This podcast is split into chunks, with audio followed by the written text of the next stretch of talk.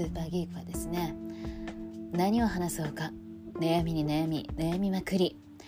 久しぶりに韓国映画のお話をしたいなって思いました。あの以前ポッドキャストって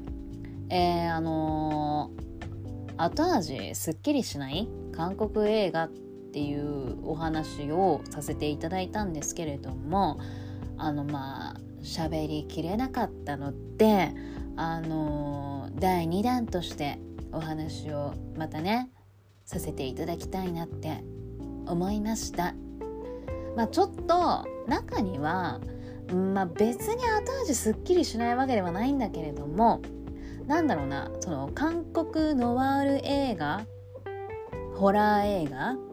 サスペンスなんかそういったあの類の中って、まあ、面白かったなって思うあのものについてお話をねしていきたいなって思います、えー、こちらの番組はですね私数の好きなもの気になっているものなどをおしゃべりくそばばしていく番組でございます。最後まで聞いていただけたら嬉しいです。それではスーパーキーク試着春樹よ!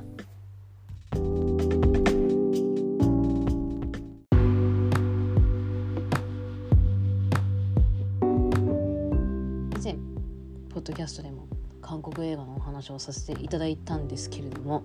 まあちょっとねその時と同じような話にはなってしまいますがまあここ最近韓国ドラマが注目されていてでまあイケメン俳優にキュンキュンとかねそういった類のあの特集記事とかよく見かけるんですけれども私はですね韓国映画も面白いよっていうお話を あのしたいなって思って、まあ、以前したんですけれども その中でもあのね見やすいヒューマンドラマとか恋愛系のお話をすればあのいいものの私好きなジャンルがダーク系のね韓国映画がめっちゃ好きでなのであのそっちのお話をねあのさせていただいたんですけれどもそうなんかまあ私もいろんなジャンルの韓国映画見てはいるんですけれどもやっぱねダーク映画のあの面白さはやっぱちょっとねやっぱハマっちゃいますね。やっぱサスペンスにしろまあホラーも面白いですしまあちょっと復讐がねあのダーク映画ってなるとまあ多かったりすんのかな韓国って。なんでその徹底的に復讐するあの感じとかねすっごい面白くって。えー、私は韓国のダーク映画を押しまくっていきたいと思っております。はい、なので、まあ、前回に引き続きあ前回っていうかその以前のねあの韓国映画の紹介に引き続き今回もダーク映画を、えー、紹介していきたいなって思っております。であのー、こういったね、あのー、ダークな映画どんなのがあるかなってネットで検索すると、まあ、紹介してくださっている、まあ、ブログだったりとかサイトだったりっていうのが出てくるんですよ。でやっぱもう探していくと、まあ、有名な作品っていうのはねいろんなサイトを見てもかぶったりとかっていうのがあるんですが、まあ、その中でもですね韓国って、えー、結構過去に実際にあった殺人事件とかを題材にして作った映画っていうのがねまああったりするんですけれどもだそういう実際にあったまあその映画に対して面白かったですとかあのね余韻がいいんですよってなんか言うのもちょっとなんか違うかなっていう感じがありまして。なのでちょっとそういった類のものは今回避けてご紹介をまあ違う映画の話をしたいなって思ってるんです。でもしねあの気になる方はですね是非検索していただければたくさん紹介してくださっている映画がありますのであの気になったら見ていただけたらなって思います。まあ本当あの何て言うんですか？その実際にあった事件を題材にした映画っていうのもちゃんとテーマを込めて作ってはいるいるのであのいい映画だったりっていうのもありますので是非あの見ていただけたらなと思います。はい。ででは早速お話をしていきたいのですがうん。そうだね。最初、えー、ヤン・イクチュンが監督脚本主演を務めました。息もできないこちらの映画の話をしていきたいなって思います。でこの息もできないはですねあのヤン・イクチュン初めての長編映画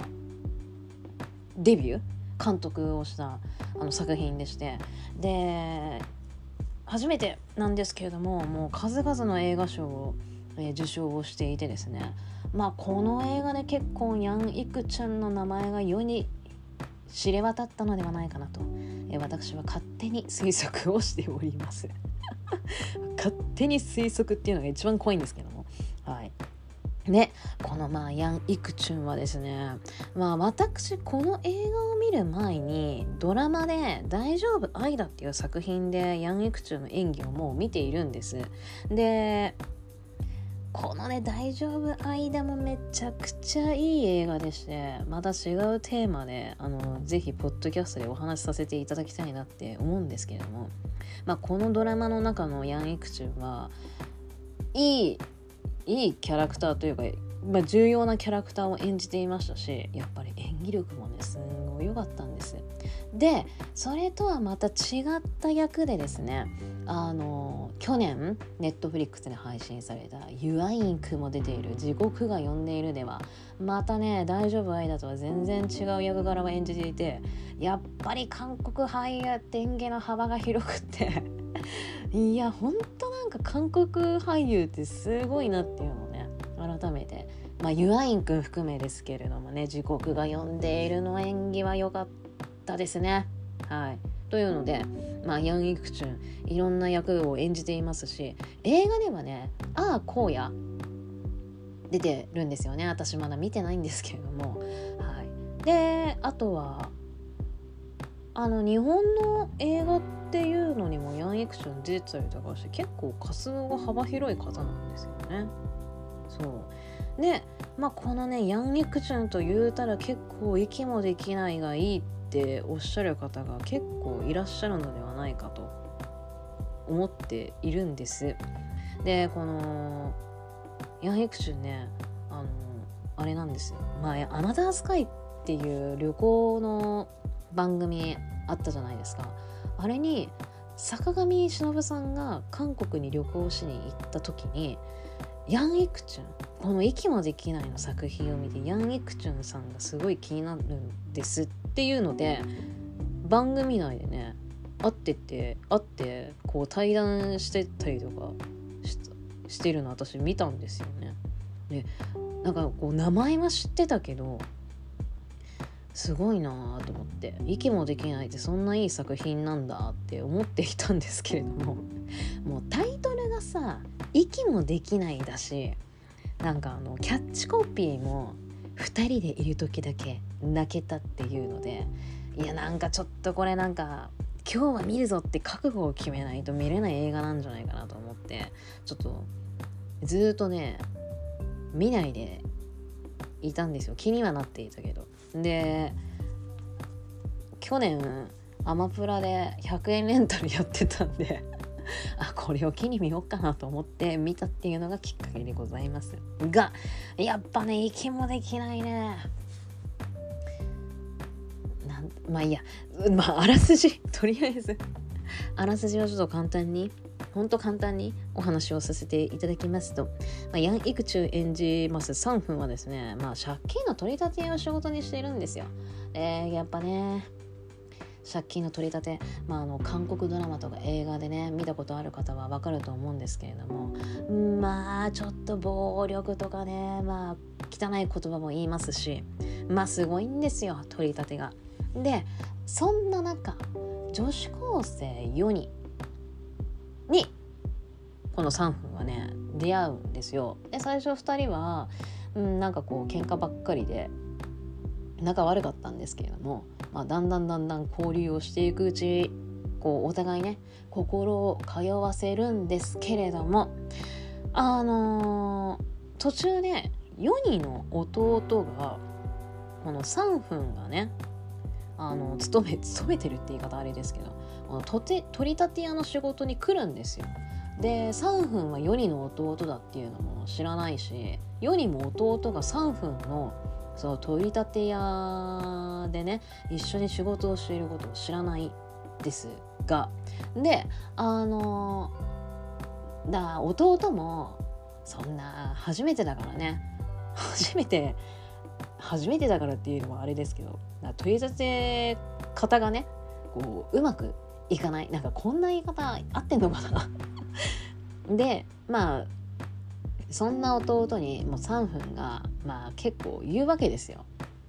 でそれにあの弟がイラついてあの家帰って世にに当たるっていうね。なんかそんなことがあったりとかで。なんかね3分も3分で、まあ、家族の関係がねいろいろあったりとか。で4人も4人でまあね弟もそんなですし、ね、まあお父さんもあんまりでなんかやっぱお互い家族との関係がうまくいってなくってやっぱお互いちょっと孤独を感じていたんですよね。でそんでまあ似た者同士の2人がまあ出会って心を通わせてでこう気持ちをねこう打ち明け合う、うん、シーンとか結構まあ印象的であのー、ちょっとねグッとくるものがあったりっていうのがあるんですけれどもでそこでもう3分はですね自分の人生をこう再生させようとするんですよ。するんですけれどもっていう感じの映画ですね。ちょっとね言っちゃうとまああれなんででもなんかもうね息もできないななんつうんだろうなんか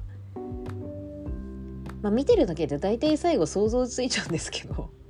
そうなんか私はもしかしたらこういう類の映画見まくってるから想像できてしまったっていうのがあるんですけれども。そうけどね。なんか今想像はできたけどなななんだろうなっていう余韻に浸る映画ですね。やっぱいろいろうん。でもねこう見た後にいろいろ考えるんだけど答えは出てこない。うんなんか答えはそんなはっきりとは出てこないけれども何なんだろうなっていう。なんか変な余韻に浸る映画ですね。まあほんと暗いんですけどね。暗い映画でうーんっていう感じの映画なんですけれどもなんかその余韻がものダーク映画の韓国のダーク映画なんだろうなやっぱこうちゃんと終わらないっていうのがあっ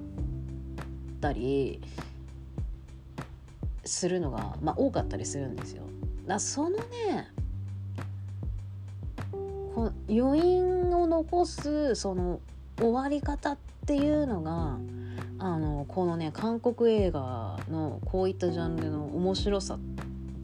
でもあるのかなと私は思っていまして、まあ、そのね余韻が結構強めで息もできないわなので、まあ、ちょっとねあの興味があったら是非見ていただきたいですね。まあ、ちょっと2008年の映画で、まあ、非常にあの前のだいぶ前の映画にはなるんですけれども。なんかね。なんだかね。っていう。映画なんですよこれが。もう本当に。もうななんでよ。っていうね。感じの。映画でもあります。はい、でそう。なので是非興味があったら なんかね何とも言えないんだよな。何とも言えなくて説明が難しいんだけど是非見てください。息もできない。あ本当になんかまあちょっとね最後はあのー、なんだろうな。うん。ちょっと悲しいな。っだけではない最後はちょっとねこう3分がこうつないでくれた縁ご縁っていうのもこの映画の中ではあったりとかしてなんかまあそのご縁が温かく まあ感じるシーンもね最後はあったりとかしてんなんかまあほっこりとはできますがうんでもやっぱりダークっすね。なのでぜひ、まあ、ちょっと私うまく説明ができなかったのでぜひ見てください。見てそうまあないです。息もできない。ちょっと見れる配信はねされてなくってアマプラでレンタルするかツヤでレンタルっていう形になりますのであのぜひこう興味のある方は見てくださいヤン・ユクチュンの演技力っていうのをぜひ感じていただきたいですしまあちょっとね 悲しい映画なんですけれどもぜひ、えー、その映画の終わりの余韻っていうものに浸っていただけたらなと思います。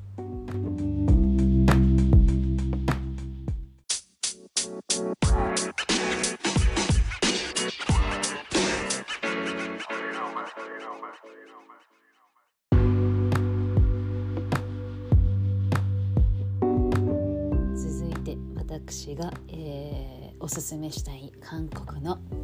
ダーク映画はですねまあなんでこう韓国のダーク映画っちゅうのは最後こんなことになってしまうのかなっていう代表的な作品なんじゃないかなと思っております。悲しき獣でございます。まあこの悲しき獣はですね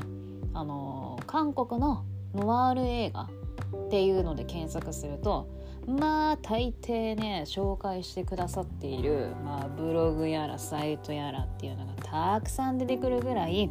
悲しき獣っていうのは、まあ、結構こういったジャンルで代表的な作品になっているんですけれども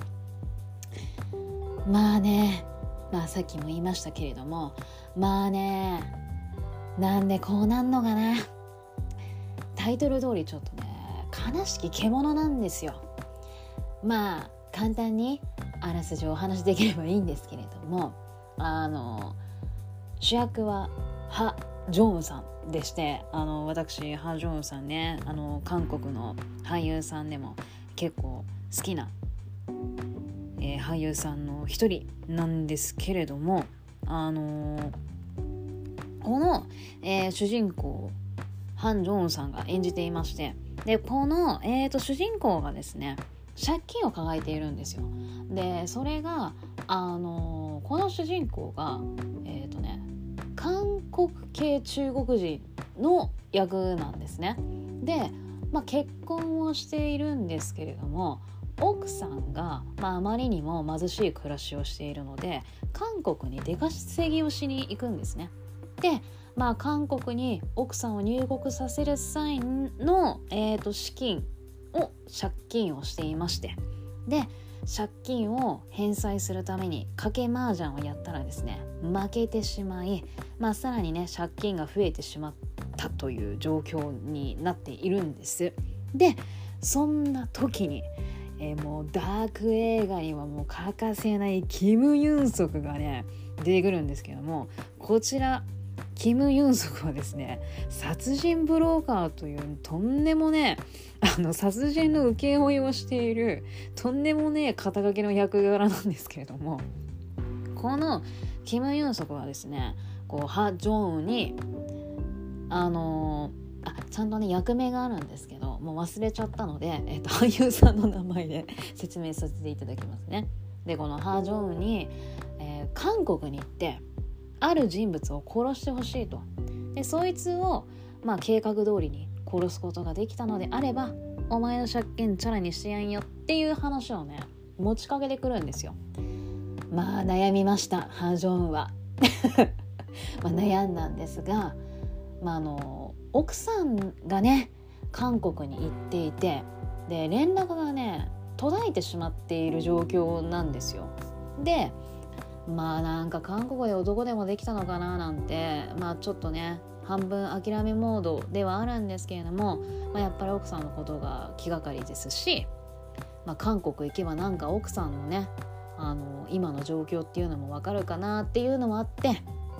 こんなライトな感じでも何でもないんですけど、ね、奥さんのこと分かるかなじゃあ殺人やっちゃおうかななんてそんな感じでは全くないんで私の話し方の問題なんですけど。そうでまあじゃあやりますかっていうのでそのお話、えー、受けますっていうことで、えー、ハージョンは韓国に行くんですよ。ガシガシまああのそのねターゲットになっている人がいるところに行ったらですよん全然知らないやつがそいつを殺しちゃったんですよね。えってなるわけじゃないですか。でどどえどでどうどうすればいいの？みたいな感じになっていきそっからえこのね主人公ハ・ジョン演じている主人公の計画が狂っていくというか もうなんか人生さえもちょっとね狂い出してしまうというちょっとだんだんだんだん展開が悪化していくっていう映画で。で最後、えーまあ、警察も絡んできたりとかしてもうねハージョー大変なんですよ。警察にも追っかけられる。でねあのー、殺人の話を持ってきた、えー、キム・ユンソクにもちょっとキム・ユンソクとの関係もちょっとね、あのー、こんがらがってしまってキム・ユンソクにもあのー、追っかけられたりってもうねだんだんだんだんこう相関図が相関図というんですかね。あれがなんかおかしくなってくるんですよね。でまあ最後はですねもうキム・ユンソクはもう裏切らずに、えーと、血みどろの展開を最後の最後もうバッバッバッてやってくれるんですけど。そうだよな。キム・ユンソクこうでなきゃなっていう感じにもなってしまいますが。そうまあ裏切らずにねもうダークなこうバイオレンスな部分っていうのを、えー、まあちゃんとねこの映画はあの見せてくれたりっていうのもありまして。そう。で最後はというね悲しき獣やななんて思いながら私はこの映画を締めくくったんですけれども。まあちょっとねいろいろお話を言ってしまうとこの映画の面白さっていうのも半減されてしまいますしまあ私がねうまく話せないっていうのもあるんですけれども。そううまく話せないっていうのもあるんで是非ね気になった方は見ていただきたいなっていう作品になっております。いやーでもねそうこのね監督この監督さんがですよもうね韓国のもうダーク映画調べるともう大抵この監督さんの作品が出てくるんやんっていうのをね、えー、やってまして。チェイサーね。あの、まあ、チェイサーは、えーと、冒頭でもお話ししましたけれども、えーと、韓国で実際に起こった殺人事件を題材にしたお話になっているので、まあ、ちょっと今回は話すことはないんですけれどもこの、うん、ナ本人監督チェイサー。これももう絶対ダーク映画では入ってくる作品ですよね。しかもキム・ユンソクとハ・ジョンムが、えー、初めて共演したのがこちらの作品ですね。であのー、まあこれまた悲しき着物と違うって面白いのはキム・ユンソクが刑事役でハ・ジョンウが犯人役。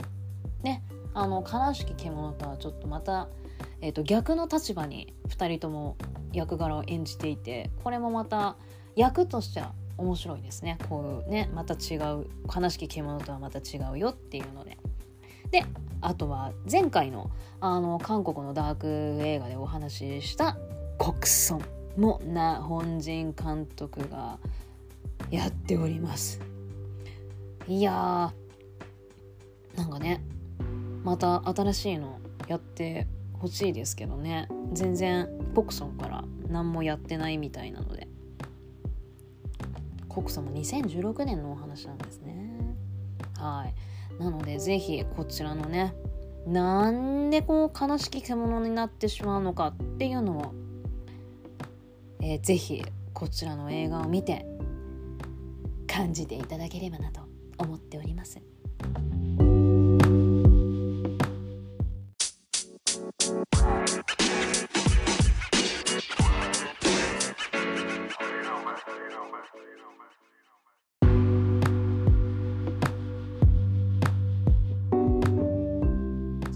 私が、えー、ご紹介したい、えー、韓国のダーク映画はですねあのー、今までこうバイオレンス強めの映画をお話ししてきたんですけれども今回は、あ、バイオレンスはねなくてサスペンス要素強めの内容になっております。目撃者。こちらのね映画が、まあ、私的にあの面白かったのでちょっとお話ししたいなって思うんですけれども、まあ、この目撃者はですね私の友達が見ていてあ面白そうって思って見てみたっていうのがきっかけなんですけれどもこの主人公を演じているのがイ・ソミさん。もうベテラン俳優さんの一人でございますけれどもまあ映画もねいっぱい出てましてまああの私がマイリスト入りをしている映画に結構出ているんですけれども、まあ、まだねそのマイリスト入りしている映画を 消化しきれていなくて何とも言えないっていう状況で申し訳ございません。であとあれですね。ネットフリックスで配信されている第第8日の夜第8日の夜どっちなんだろう言い方が。これは見たんですよね。でこれはねオカルト系？なんかサスペンスホラーって書いてあるんですけどなんか内容的にはオカルトでこれはちょっとねわけわかんねえなっていう感じで私の中で終わってしまいまして。やっぱオカルトって難しいんすよね。なんかまあ私オカルトも見れなくないので面白そうだなと思ったら見るんですけどなんかわけわかんねえなっていうやつとあのうわ怖って思える。なんか私の中では結構こう両極端に分かれてしまうジャンルでして。このね第8日の夜はちょっと分かんねえなっていうちょっと理解できずに終わってしまった作品でございます。でまあドラマもたくさんイ・ソンミンさん出てまして、まあ、パスタ出てましたね。出てましたねって私。パスタちゃんとメリットないんですけど パスタ出てたらしいです。であとはミセンも有名ですねミセンも。で私が最近見た中ですと未成年裁判にまあとても重要な役としてあの出演をしておられましたけれども未成年裁判は良かったっすね。本当にあのこちらのポッドキャストでもお話ししましたけれども本当におすすめのドラマです。でこのね目撃者なんですけれども本当簡単でタイトル通りそのイー・ソンミンさん演じる主人公が自分のマンションから殺人事件を目撃してしまうっていうお話なんですよ。で、まあ、もちろん殺人事件が起きたわけですから、まあ、警察とかね事情聴取しに来たりとかっていうのがあるんですけれども言わないんですよね。目撃したことなんかビビっちゃったのかなんか分かんないんですけど言わないんですよ。でなんんだよって見てるこっちは思うんですけど。いやいいのになーなんて思っちゃうんですけどね。なんか実際なんかそうなっちゃうんですかね。わからないんですけど。でまあ目撃してしまったのを犯人に見られていたのでもちろん犯人はのイ・ソンミンさん演じる主人公を狙いに来るわけですよ。でまあそんなんであのね犯人に追われる立場になってしまって、まあ、逃げまくるっていうのが、まあ、この映画面白かったなって思う部分でもあるんですけれどもで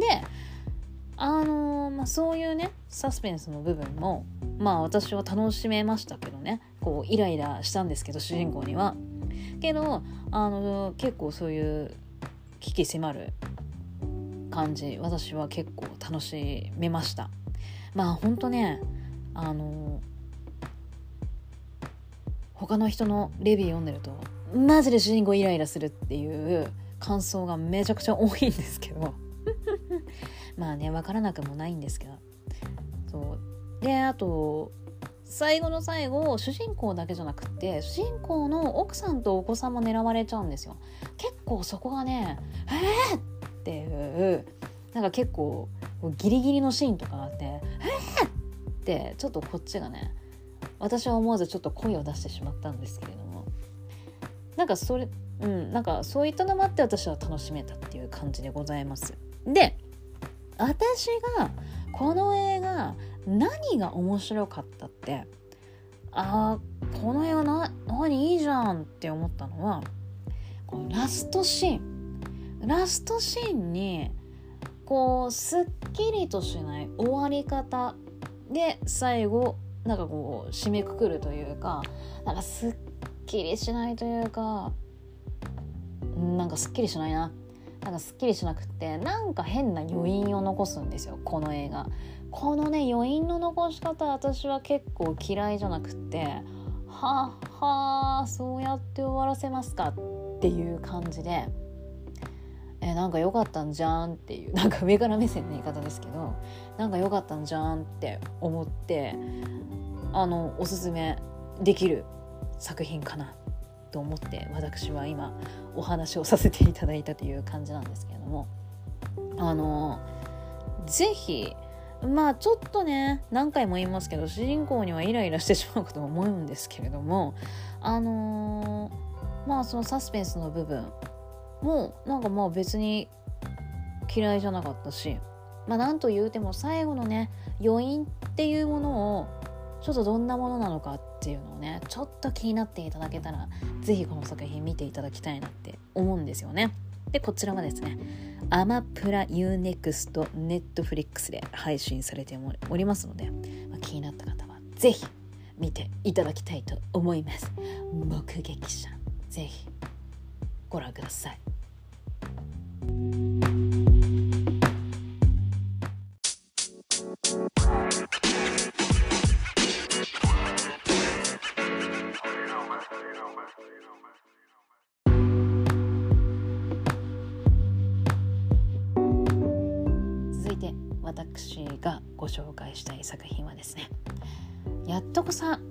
ました。これぞ韓国のヌアール映画やっていう作品になっております。アシュラをね是非ご紹介したいなって思うんですけれどももうアシュラはですね韓国のノワール映画を検索するともう絶対に出てくる作品でして。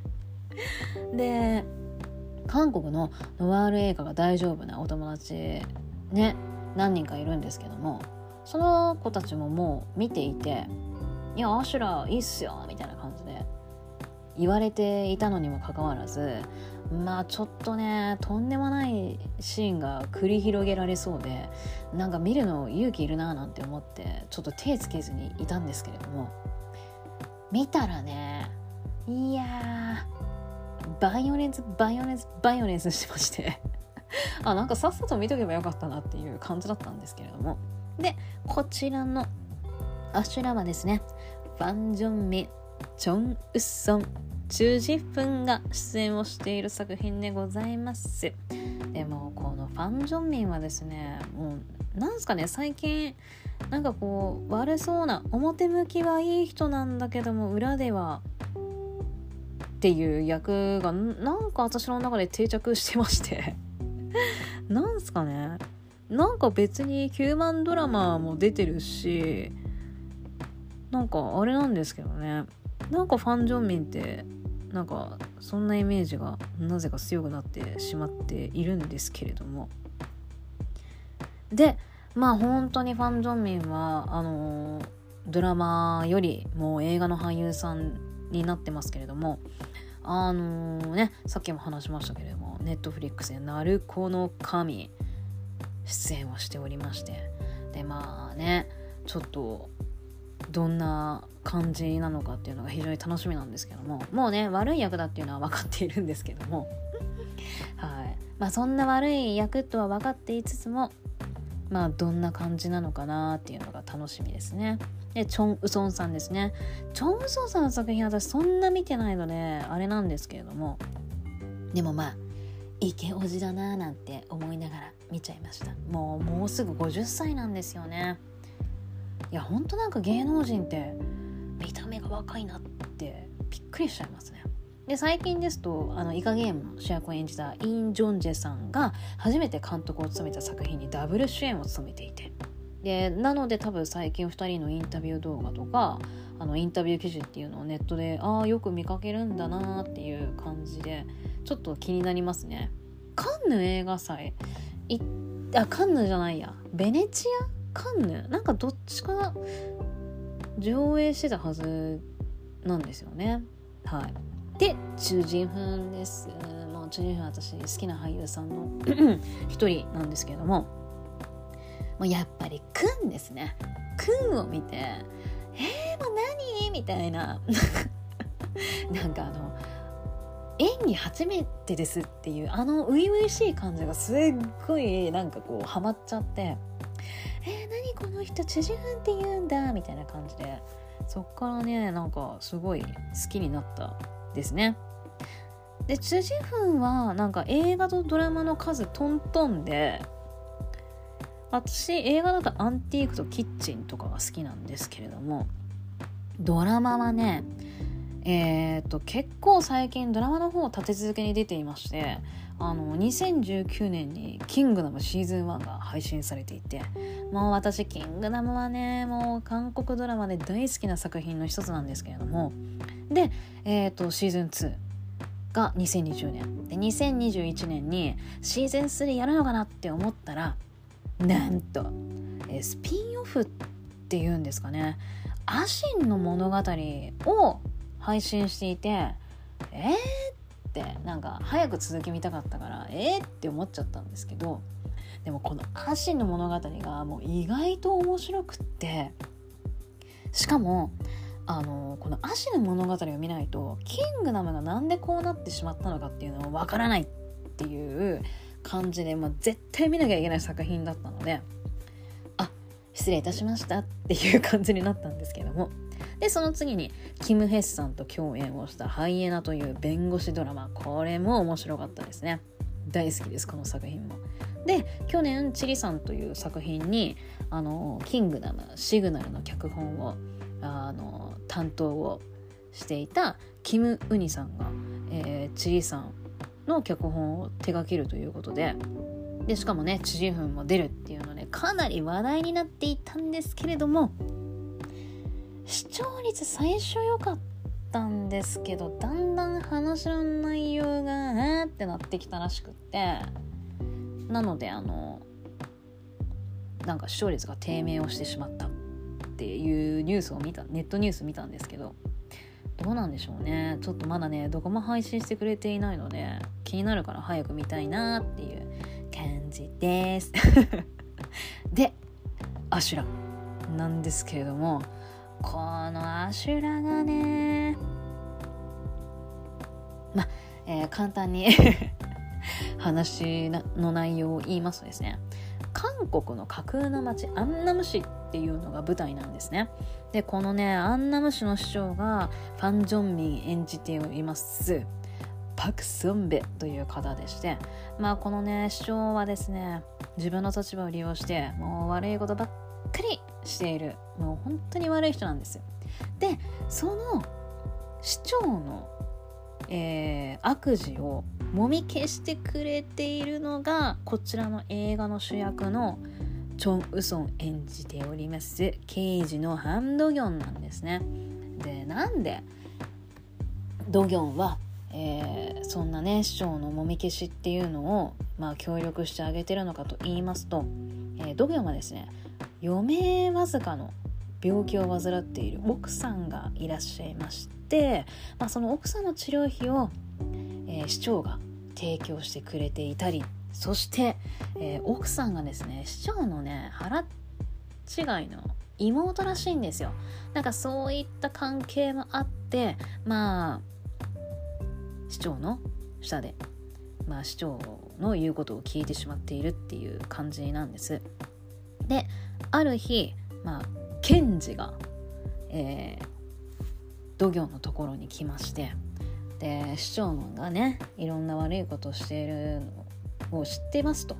で逮捕したいので、まあ、ぜひ協力をしてほしいと話を持ちかけるんですけれどもまあ同業はもちろん断るわけですよ。ね。あのまあそういった関係もあるしまあ、市長も怖いですしね。そうなんかすごい今ライトな感じで話しちゃってますけど。そう怖いですしまあそういうので最初はねなんな協力するわけねえだろみたいな感じだったんですけどもケンジがドギョンがね奥さんに内緒で全然違う女性と寝ている動画？をあのいつの間にか撮影されていてでケンジに「いいんですか？こんなことしちゃっているの。奥さんが知ったらどうなるんですか？奥さんの番号知ってますよ。今、えー、この動画奥さんの携帯に送っていいんですか？もうこの送信ボタンを押すだけでもう奥さんのとこ行っちゃいますよ。みたいな脅しをかけてくるわけですよ。で時も「うわーい」っていう感じで結構ね弱みをもう何かねあのドギョンがこう逆らうもんならケンジが何かとドギョンのね悪さしていた証拠を持ってきて「いいいいのか？知ってんだぞこっちは」みたいな感じで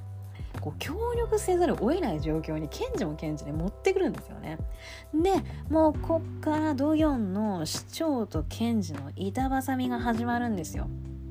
でその板挟みが始まる中あの本当はドギョンは刑事を辞めて市長の下で働こうとしていたんですけれどもまあ検事からそういう話を持ちかけられてしまったがために刑事もう検事と刑事っていろいろあれですけど刑事の仕事を辞めることができなくなってしまった。でまあ裏でねいろいろなんかこう仕事ができなくなったドギョンはどうしようかって考えてその代わりにチュジフン演じる、えー、自分のね刑事の後輩の孫もに女子長のもとに働かないかっていう話を持ちかけるんですよ。で最初孫は渋っていたんですけれども、まあ、引き受けることにして孫もは市長のもとで働くんです働くことになったんですけれどもこのね孫もがね市長のもとで働きだしたらだんだんだんだん人格が変わっていってしまうんですよ。でこれがまたねあのー、面白かったりしてそうこのねチュジフンのアシュラの演技っていうの結構ねあのチュジフンの演技がいい作品っていうのでこのアシュラはね絶対出てくるんですよね結構絶賛されている作品なので是非そのチュジフンのこの演技の変わりようっていうところも面白いですしあとさっきも言いましたけれどもあの主人公ドギョンが市長と検事に挟まれてどうするんだ？どっちにドギョンは、えー、つこうとしてるんだろうっていうのが結構ね最後の最後まで分からなくってそれが面白い話の展開だったなって思うんですよね。でなんか市長に協力なんか市長側行くのかって思うとなんか検事側協力したりなんかほんとそういったことを結構繰り返すのでえー、みたいな。だってえ？でこれでもう何？何？最後行っちゃう？みたいな感じの展開が面白いんですよね。で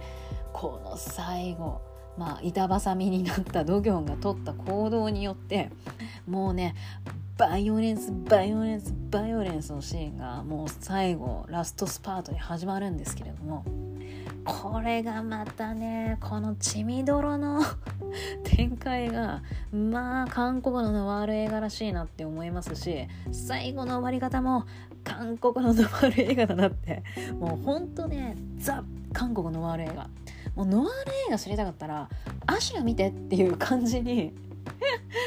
思えるぐらいなんかそういう風に言えるぐらいなんかね本当にもう繰り返しになりますけども韓国ノワール映画でした。なので是非このアシュラ気になった方はまああのバイオレンスがね韓国のバイオレンスほんとね容赦ないのであの女の女性には簡単におすすめできないんですけどもあの平気な方は是非あのアシュラ見ていただきたいなって思います。あの本当あのこのアシュラはわりかし男性でもあの面白いなって思ってもらえるんじゃないかなって結構面白いって思ってもらえる率も思え？面白いって思ってもらえる率が高い作品になっているんじゃないかなと私は思っておりますので是非アシュラ見ていただきたいです。アシュラね、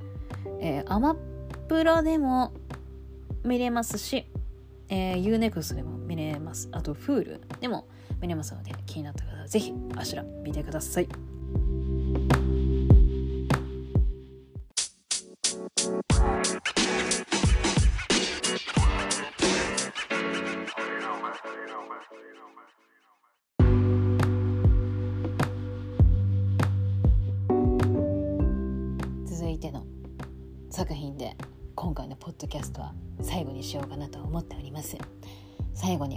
する映画はですね藁にもすがる獣たちでございます。こちらの作品はあの韓国のノワール映画っていうので調べてたらまあ紹介されていた作品でえー、こんなタイトル聞いたことないなと思って気になって見てみたっていうのがきっかけなんですけれどもあのね期待しないであの普通に見ていたら意外とね面白い映画だったのでご紹介したいなって思ったですでこちらの作品はですね2018年に公開されている映画でしてえー、原作がですねなんと日本の曽根圭介さんという方があの書かれている小説を韓国で映画化したらしいんですよね。で、えー、先ほどもお話をした「アシュラで」えー、刑事役を務めておりましたチョン・ウソンさんが出演をしていますし、えー、私の大好きな俳優さんコンユさんと男と女で相手役を務めましたチョン・ドヨンさんが出演をなさっております。あとあれですねみなりで最優秀助演女優賞、ね、アカデミー賞で、えー、受賞をしたユン・ヨジョンさんも出ていますし、えー、韓国のね今人気のドラマ「賢い医師生活に」えー、アン先生の彼女役もやっております。シン・ヒョンビンさんも出ています。で、えー、韓国のドラマで恋するアプリもう私もハマりましたけれどもこちらに出ているチョンガラムくんも、えー、こちらの作品に出ていましてこのねチョンガラムくんはもう恋するアプリではねもう主人公の女の子と女の子のことをもうずっとずっと思い続けるもうね純粋な役をやっていたんですけれどもこちらの作品にはちょっとね悪い役をやっているのでまあほんとねいろんなねキャラクターのあの人たちがこちらの映画に出演をしているっていう作品です。で、まあ、そのねいろんなキャラクターっていうのがあのもうねみんなそれぞれお金の問題を抱えているんですよ。あの同棲していた彼女が急にいなくなって彼女が背負っていた借金を自分が肩代わりすることになってしまった人とかあと事業に失敗をしてあのあれなんつうんだっけ？ツンツルバンツムツルバン韓国のあれ何て言うんだっけ？チムチルチムチルあチムジルバ。チムチムチルバ。もう何回言うのね。ねあの韓国のなんかこうスーパー銭湯みたいなね。あれでアルバイトをしている人や。あとは株にね失敗をしてキャバクラで働いて家に帰れば旦那に暴力を振るわれというね主婦がいたりとか。ほんとねその人その人のお金にまつわるエピソードっていうのをこちらの映画で見るんですけれども見るんだけれどもこれがねなんとみんなこうバラバラのように見えて一つのお金をめぐってその人たちが絡んでたっていうのがね最後の方に、まあ、映画を見ていくと分かる。このね一つにつながるっていくこの話の展開がめちゃくちゃ私はハマって面白いじゃんって思ったんですよ。なんかねその一つにつながっていく感じがあのガイ・リッチーのねあのお得意の物語の展開に似ているようにも感じて私はすっごい好きだったんですよね。なんかこうガイ・リッチーもこうなんかねつながってないように見えて最後の最後「だよそうやってつなげんのよ」っていう「やられた!」みたいなあの感じがなんかこの作品私も似たような感覚に陥って何よこれ期待してなかったけどめっちゃ面白いじゃんって思ったんですよなんか結構いいですよこの気持ちいい最後の方をこうなんえーそういうことだったの？そのお金ってそういうことだったの？っていう分かる展開も面白いし最後の最後そのお金のそのお金どうなったかっていうこのね最後のね話の展開も何やっていう。これがね私はすっごい好きで面白かったので是非ねもう最後の最後までもうちゃんと見てくださいっておすすめしたい作品です。で話の内容をこう言ってるとまあアシュラとかねそういったのに比べてえそれってノワールなんですかっていう感じなんですけれどもあの途中途中あのちゃんとねあの血みどろのシーンっていうのが ちゃんとこちらはね裏切らずにありますのでご安心くださいっていう感じですね。やっぱああいうね血みどろのシーンがないと韓国ノワール映画なんて言えまっかっていうのが あの好きな方はねあると思いますがご安心くださいあのちゃんと殺すところは殺しておりますなんかねそれがまあだからそういったシーンがちゃんとあるんでまあ韓国ノワール映画のジャンルにまあ入れてもいいんじゃないかなとは思うんですけれども。そうしかもねまああのチョン・ドヨンさん。そのさっきもね言ったあのコンユの男と女で相手役を詰めてこのチョン・ドヨンさんね。このチョン・ドヨンさんの作品私まあ何本か見ているんですけれども。もうねこの方は何なんでしょう？何なんでしょうって言い方もあれですけど。なんかねなんか言い方あのー、あれですけどサチュス役が似合うんだよな。何なんだろうか。なんかねサチュス役似合うんだよなって思いながらね。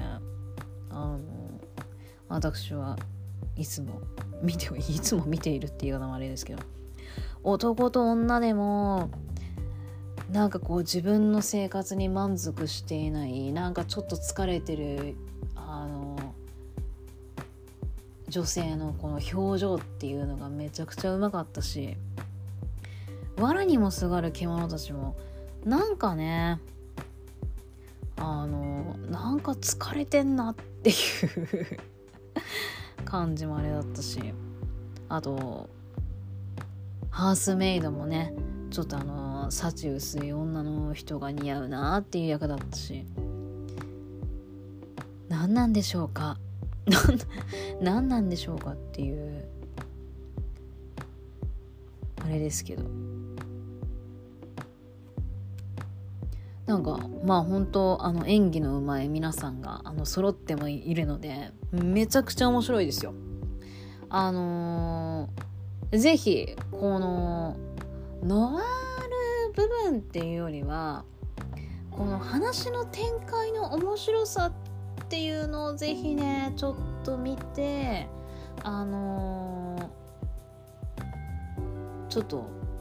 感じ取感じ取っていただきたいというかなんかこの話の展開の面白さっていうところをぜひ見ていただきたいなって思う作品でございます。我にもすがる獣たちえっ、ー、とこちらはですねいっぱい入れますよアマプラでも見れますし UNEXT でも見れますのであのぜひねあの韓国のこういったダーク映画好きな方はあの見ていただきたいなって思います。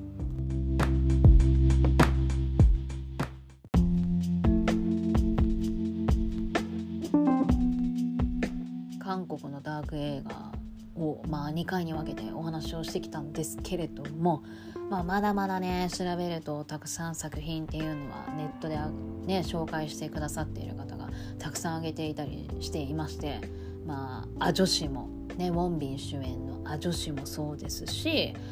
あとはまああれですよねあの冒頭でもお話ししましたけれども韓国で実際に起きた殺人事件を題材にした作品っていうのもあったりとかしてあのチェイサーもそうですしあと暗数殺人。これはチュジフンが殺人犯役で出演をしていたものでもあるんですけれどもあとはあの、実際に起こった殺人事件じゃないや。実際に起こった事件を題材に、フィクションと混ぜて作ったっていう海にかかる霧。これもねまあダークでしたね。あのこれもまあ意外と話の展開としてはああそうなっちゃうのっていうのもあったんですけどもこちらはですねあの脚本にポン・ジュの監督が携わっていて、えー、キム・ユンソクとユチョンが出演をしている作品でございます。意外と私はこれはほーとすっきりしないねっていう終わり方で。まあ韓国のノワール映画っぽかっぽいなとは思いましたノワールというかまあダーク映画だなって思いながら見ましたしあとまあポン・ジュの監督といえば殺人の追憶がまあ有名ですけれどもね。こちらもやっぱりあの実際に起きたあの当時はですね韓国のこうまだ未解決の殺人事件のもう有名なね事件であのをこちらは作品にしていてで今はね逮捕されたっていうニュースとかもあの調べるとでニュース記事が出てきたりするんですけれどもこのね映画が公開された時はまだ犯人が逮捕されていなかったのでまあ有名な話ですけれどもあのねこの映画のラストシーンソン・ガンホさんのアップで終わるんですけれどもまあそのねシーンうん、なんでそうしたかっていうことに対してポン・ジュの監督が、まあ、この殺人事件の犯人はもう絶対映画を見に来るだろうと。でその犯人が映画を見た時にこのソン・ガンホさんのアップを最後のシーンラストシーンにして、まあ、見てるぞっていうのをね訴えたかったんだっていうのがまあ有名なエピソードにもあるんですけれどもうんなんかそういったいろいろ韓国にもねまだまだちょっとね暗いお話の作品っていうのが、まあ、あったりとかもするのでもし興味があればもうちょっと調べていただければたくさん紹介してくださっている方いらっしゃいますのでそうね実際のあった事件を題材にしたっていう映画の作品とかも興味があったら見ていただけたらなって思います。ねほんとそういった作品のねあの役者さんの演技っていうのも本当に素晴らしいのでやっぱなんかねやっぱこういうのとか見ちゃうとね